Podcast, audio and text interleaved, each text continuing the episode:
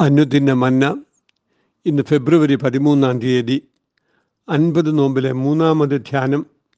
യോഹനാന്റെ സുവിശേഷം മൂന്നാം അധ്യായം ഒന്ന് മുതൽ എട്ട് വരെയുള്ള വചനത്തെ ആസ്പദമാക്കിയാണ് ഇന്ന് നിർവഹിക്കുന്നത്. എട്ടാം വാക്യം ഇങ്ങനെ വായിക്കുന്നു. കാറ്റിഷ്ടമുള്ളയിടത്ത് ഊതുന്നു. അതിന്റെ ശബ്ദം നീ കേൾക്കുന്നു. എങ്കിലും അത് എവിടെ നിന്ന് വരുന്നു എന്നും എവിടേക്ക് പോകുന്നുവെന്നും അറിയുന്നില്ല. ആത്മാവിനാൽ ജനിച്ചവനെല്ലാം അതുപോലെയാകുന്നു എന്ന് ഉത്തരം പറഞ്ഞു. ക്രിസ്തുവിൽ പുതുസൃഷ്ടി എന്നാണ് ഇന്നത്തെ ധ്യാനത്തിന് വിഷയം. കാലഹരണപ്പെട്ടു പോവുക എന്നതാണ് സകല സൃഷ്ടികളും അനുഭവിക്കുന്ന അടിസ്ഥാനപരമായ ഭീഷണി. ആവിർഭവിച്ചു വരുന്ന സാഹചര്യങ്ങളോട് സംവേദിക്കുവാൻ കഴിയാതെ സൃഷ്ടികൾക്ക് പലപ്പോഴും പ്രസക്തി നഷ്ടപ്പെടുന്നു. ഉളവായി വരുന്ന ജീവിത സാഹചര്യങ്ങളോട് പ്രതികരിക്കുവാനും സാഹചര്യങ്ങളുടെ സമ്മർദ്ദങ്ങളെ അതിജീവിക്കുവാനും ആന്തരിക ശക്തി സൃഷ്ടികൾക്ക് അനിവാര്യമാണ്. ദൈവസാന്നിധ്യമാണ് അപ്രകാരം ആന്തരിക ശക്തി നൽകിക്കൊടുക്കുന്നത്. ജീവിതത്തിന്റെ അർത്ഥവും ലക്ഷ്യവും ദൈവത്തോട് ചേർന്ന് നിർണയിക്കുവാനും അതിന്റെ പൂർത്തീകരണത്തിനായി ദൈവിക ബലം പ്രാപിക്കുവാനും നമുക്ക് കഴിയേണ്ടതുണ്ട്. ക്രിസ്തുവിലാകുന്നവർ അപ്രകാരം ദൈവിക ബലം പ്രാപിച്ച പുതു സൃഷ്ടികളായി തീരുകയാണ്. എന്നാൽ ക്രിസ്തുവിനെ അഭിമുഖീകരിച്ച നിക്കോദിമോസിനോട് പുതു സൃഷ്ടിയായി തീരുവാൻ ഉള്ള പ്രക്രിയയെക്കുറിച്ച് കർത്താവ് പറഞ്ഞത് നമുക്കും സംഗതമായ ചിന്തകൾ നൽകി തരുന്നുണ്ട്. ഈ വഴിയാണ് നാമും പുതു സൃഷ്ടികളായി തീരുന്നത്. ഒന്നാമതായി വെളിച്ചത്തിലേക്ക് വരുവാനുള്ള ഒരുക്കമാണ് പുതു സൃഷ്ടിയാകുവാൻ ആവശ്യം എന്ന് വചനം ഓർമ്മിപ്പിക്കുന്നു. നിക്കോദിമോസ് യേശുവിനെ കാണുവാൻ വന്നത് രാത്രിയാണ്. തിന്മ പ്രവർത്തിക്കുന്നവർ വെളിച്ചത്തെ ഭയപ്പെടുകയും തങ്ങളുടെ പ്രവൃത്തി ആരും അറിയാതെ ഇരിക്കുവാൻ ഇരുളിന്റെ മറവിൽ കാര്യങ്ങൾ ചെയ്യുകയും ചെയ്യുന്നു. പരീശരുടെ കൂട്ടത്തിലെ പ്രമാണിയായിരുന്ന നിക്കോദിമോസ് രാത്രിയിൽ യേശുവിനെ കാണുവാൻ വന്നു എന്നത് പ്രത്യേകം ശ്രദ്ധേയമാണ്. നസ്രത്തു നിന്നുള്ള തച്ചനായ യേശുവിനെ ഗുരുവായി പരസ്യമായി അംഗീകരിക്കുവാൻ പ്രമാണിയായ അദ്ദേഹത്തിന് കഴിയുമായിരുന്നില്ല. അതുകൊണ്ട് വെളിച്ചത്തിലേക്ക് വരുവാനുള്ള യേശുവിന്റെ ആഹ്വാനത്തെ സ്വീകരിക്കുവാൻ അദ്ദേഹത്തിന് കഴിഞ്ഞുവെന്ന് തോന്നുന്നുമില്ല. സത്യം പ്രവർത്തിക്കുന്നവർ തങ്ങളുടെ പ്രവൃത്തി ദൈവത്തിൽ ചെയ്തിരിക്കുകയാൽ അത് വെളിപ്പെടുത്തേണ്ടതിന് വെളിച്ചത്തിലേക്ക് വരേണ്ടതാണ്. ചുരുക്കത്തിൽ ദൈവ കേന്ദ്രീകൃതമായ സത്യത്തെ പിൻപറ്റുവാനുള്ള ഒരുക്കമാണ് ആവശ്യം. ഇരുട്ടിനെ പകച്ച് വെളിച്ചത്തെ സ്നേഹിച്ച് സ്വീകരിക്കുവാനുള്ള ആർജവമാണ് അനിവാര്യം. അരിമധ്യായിലെ ജോസഫിനോടൊപ്പം യേശുവിന്റെ മരണസമയത്ത് നിക്കോതിമോസ് യേശുവിന്റെ ശരീരത്തെ ബഹുമാനിക്കുന്നത് നാം കാണുന്നുണ്ട്. പക്ഷേ വെളിച്ചത്തിന്റെ ശോഭയ്ക്ക് മുമ്പിൽ നിൽക്കുവാൻ കഴിയാതെ അയാൾ ഇരുളിലേക്ക് മറഞ്ഞ കാലങ്ങൾ സത്യത്തോടെ നീതി പുലർത്താൻ കഴിയാത്ത ആന്തരിക സംഘർഷങ്ങളുടെ കാലവും അയാൾ ബലഹീനനായ കാലവുമായിരുന്നു എന്ന് നമുക്ക് കരുതേണ്ടിയിരിക്കുന്നു. ഇരുട്ടിന്റെ മറവിൽ നിന്നും വെള്ളി വെളിച്ചത്തിലേക്ക് വന്ന് പരസ്യമായ യേശുവിനെ സ്വീകരിക്കുവാൻ കഴിയാതിരുന്ന ഒരു തരം കാപട്യമാണ് നിക്കോദിമോസ് അനുഭവിച്ച ഇരുട്ട് എന്ന് നാം അറിയുക. രണ്ടാമതായി വെള്ളത്താലും ആത്മാവിനാലും ജനിക്കുന്നതിലൂടെ മാത്രമേ ദൈവരാജ്യ അനുഭവത്തിൽ സത്യത്തിന്റെ സാക്ഷികളാകുവാൻ കഴിയൂ എന്ന് ഈ വചനം ഓർമ്മിപ്പിക്കുന്നു.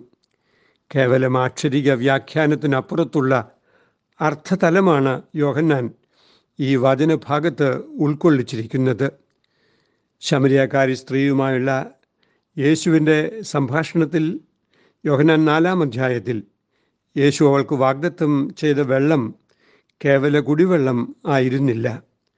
കർത്താവ് നൽകിയ വചനമെന്ന വെള്ളം കുടിച്ചവൾ പാത്രം മറന്നുവെച്ച് പട്ടണത്തിലേക്ക് ഓടി.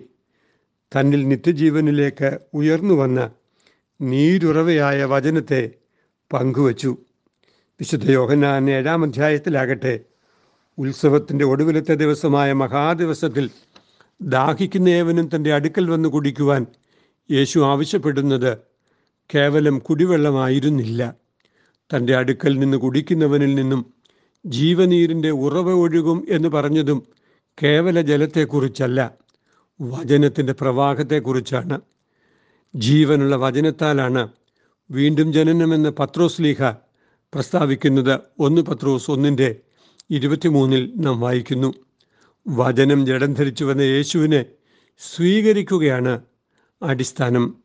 വചനത്തിലൂടെ യേശു ഇടപെടുമ്പോൾ യേശുവിനെ യഥാർത്ഥത്തിൽ സ്വീകരിക്കുന്നത് തന്നെയാണ് വീണ്ടും ജനന അനുഭവം.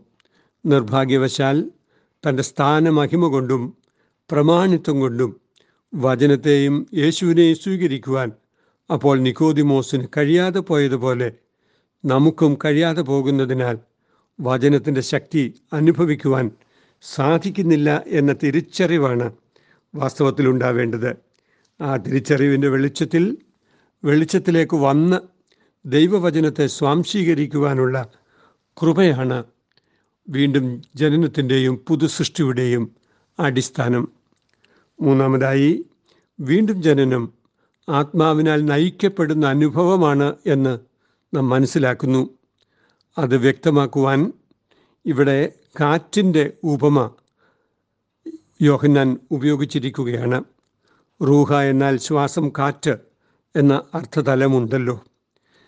വ്യക്തമായ പ്രകൃതി പ്രതിഭാസങ്ങളുടെ ഫലമാണ് വീശുന്ന കാറ്റ് എന്ന് ഇന്ന് നാം അറിയുന്നുവെങ്കിലും അന്ന് അപ്രകാരം ശാസ്ത്രീയമായ അറിവ് ഉണ്ടായിരുന്നില്ല എന്ന് വേണം ചിന്തിക്കാൻ. ആത്മാവിനാൽ നയിക്കപ്പെടുന്നവൻ കാറ്റ് പോലെയാണ് എന്ന് കർത്താവ് പറഞ്ഞു. അത് ഇഷ്ടമുള്ളയിടത്ത് ഊതുന്നു. അതിനെ തടുത്തു നിർത്തുവാൻ ആർക്ക് കഴിയും? ആത്മാവിന്റെ പരമാധികാരമാണ് ആ വാക്കുകളിലൂടെ വ്യക്തമാകുന്നത്. നമുക്കറിയാവുന്നതുപോലെ ശമരിയായിൽ നിന്നും അത്ഭുതകരമായിട്ടുള്ള ദൈവിക പ്രവർത്തനങ്ങൾക്ക് ശേഷം ആത്മാവ് ഫിലിപ്പോസിനെ ഗസയ്ക്കുള്ള നിർജന പ്രദേശത്തേക്ക് നയിച്ചത് നാം ഓർക്കുക. ആത്മാവിന്റെ വലിയ പ്രവർത്തനമുണ്ടാകുമ്പോൾ അത് മനസ്സിലാകത്തക്കവണ്ണം അത് പ്രകടനാത്മകമാണ്. കാറ്റിന്റെ ശബ്ദം കേൾക്കുന്നുണ്ട്. ആത്മാവിന്റെ പ്രവർത്തനത്തിന്റെ പ്രകടനം അനുഭവമാവുകയും ചെയ്യുന്നു. കാറ്റ് എങ്ങോട്ട് പോകുന്നുവെന്ന് ആർക്കും പ്രവചിക്കുവാൻ കഴിയുകയില്ലാത്തതുപോലെ ആത്മാവിനാൽ നിയന്ത്രിക്കപ്പെടുന്നവർ അവരുടെ ഭാഗധേയം ദൈവത്തിൽ മാത്രം കണ്ടെത്തുന്നവരാണ്. അവരുടെ ജീവിത ഭാഗധേയം കർത്താവ് നിശ്ചയിക്കുന്നു. ദൈവം നിശ്ചയിക്കുന്ന ഭാവിയാണ് ഏറ്റവും നല്ലത് ഏറ്റവും മനോഹരമായത് എന്നും അറിയുന്ന വിധേയത്വവും ബോധ്യവുമാണ് ക്രിസ്തുവിൽ പുതുസൃഷ്ടിയാകുന്ന മനുഷ്യനുണ്ടാകുന്നത്. പുതുസൃഷ്ടിയാകുന്ന മനുഷ്യൻ ദൈവം നിയന്ത്രിക്കുന്ന ഇടങ്ങളിലൂടെ നടക്കുകയും ദൈവനിശ്ചയപ്രകാരമുള്ള ജീവിത ഭാഗധേയം സ്വീകരിക്കുകയും ചെയ്യും. അതിന് വിരോധമായിട്ടുള്ള എല്ലാ ഉയർച്ചകളെയും പിടിച്ചടക്കുന്നതാണ് ദൈവാത്മവ്യാപാരം എന്ന് നാം അറിയുക. നാലുപാടും ചുറ്റിയാടിക്കണമേ ഇപ്പോൾ ഉന്നത ഭാവങ്ങൾ നീലം പരിജ അകാൻ. ശക്തിയോടടിക്കുക ദൈവത്തിൻ കാറ്റേ. ഉതുക നിൻ പ്രിയ മക്കൾ മേലിന്ന് കൊടിയ കാറ്റാടിക്കണമേ. ആത്മാ മന്ദമാരുതനെ ദാസർ മധ്യത്തിൽ കൊടിയ കാറ്റാടിക്കണമേ. ദൈവമായ കർത്താവെ ഒരുവൻ ക്രിസ്തുവിലാകുന്നുവെങ്കിൽ അവൻ പുതിയ സൃഷ്ടിയാകുന്നു എന്ന് വചനം പഠിപ്പിക്കുന്നു. പുതിയ സൃഷ്ടിയാകുന്നതിനുള്ള പ്രായോഗിക നടപടികളിലൂടെ മുന്നേറുവാൻ പുതുസൃഷ്ടികളായിത്തീരുവാൻ ദൈവനാമത്തെ മഹത്വപ്പെടുത്തുവാൻ ഞങ്ങൾക്ക് സഹായിക്കണമേ. അമ്മീൻ ഇത് കുവൈറ്റ് സിറ്റി മാർത്തോമ ഇടവകയിൽ നിന്ന് എ ടി സക്രിയ അച്ഛൻ. ദൈവം നമ്മെ അനുഗ്രഹിക്കട്ടെ. അമേൻ